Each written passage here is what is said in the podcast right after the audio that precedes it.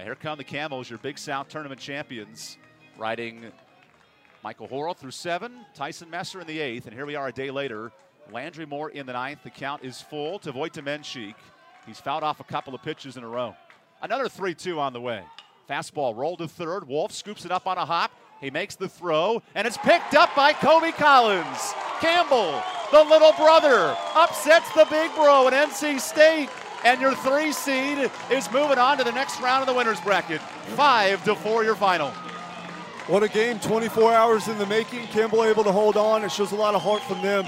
They really competed and gave it everything they had to come out of here with a win. Well, we started at noon yesterday. We finish in 15 fun filled minutes here this afternoon.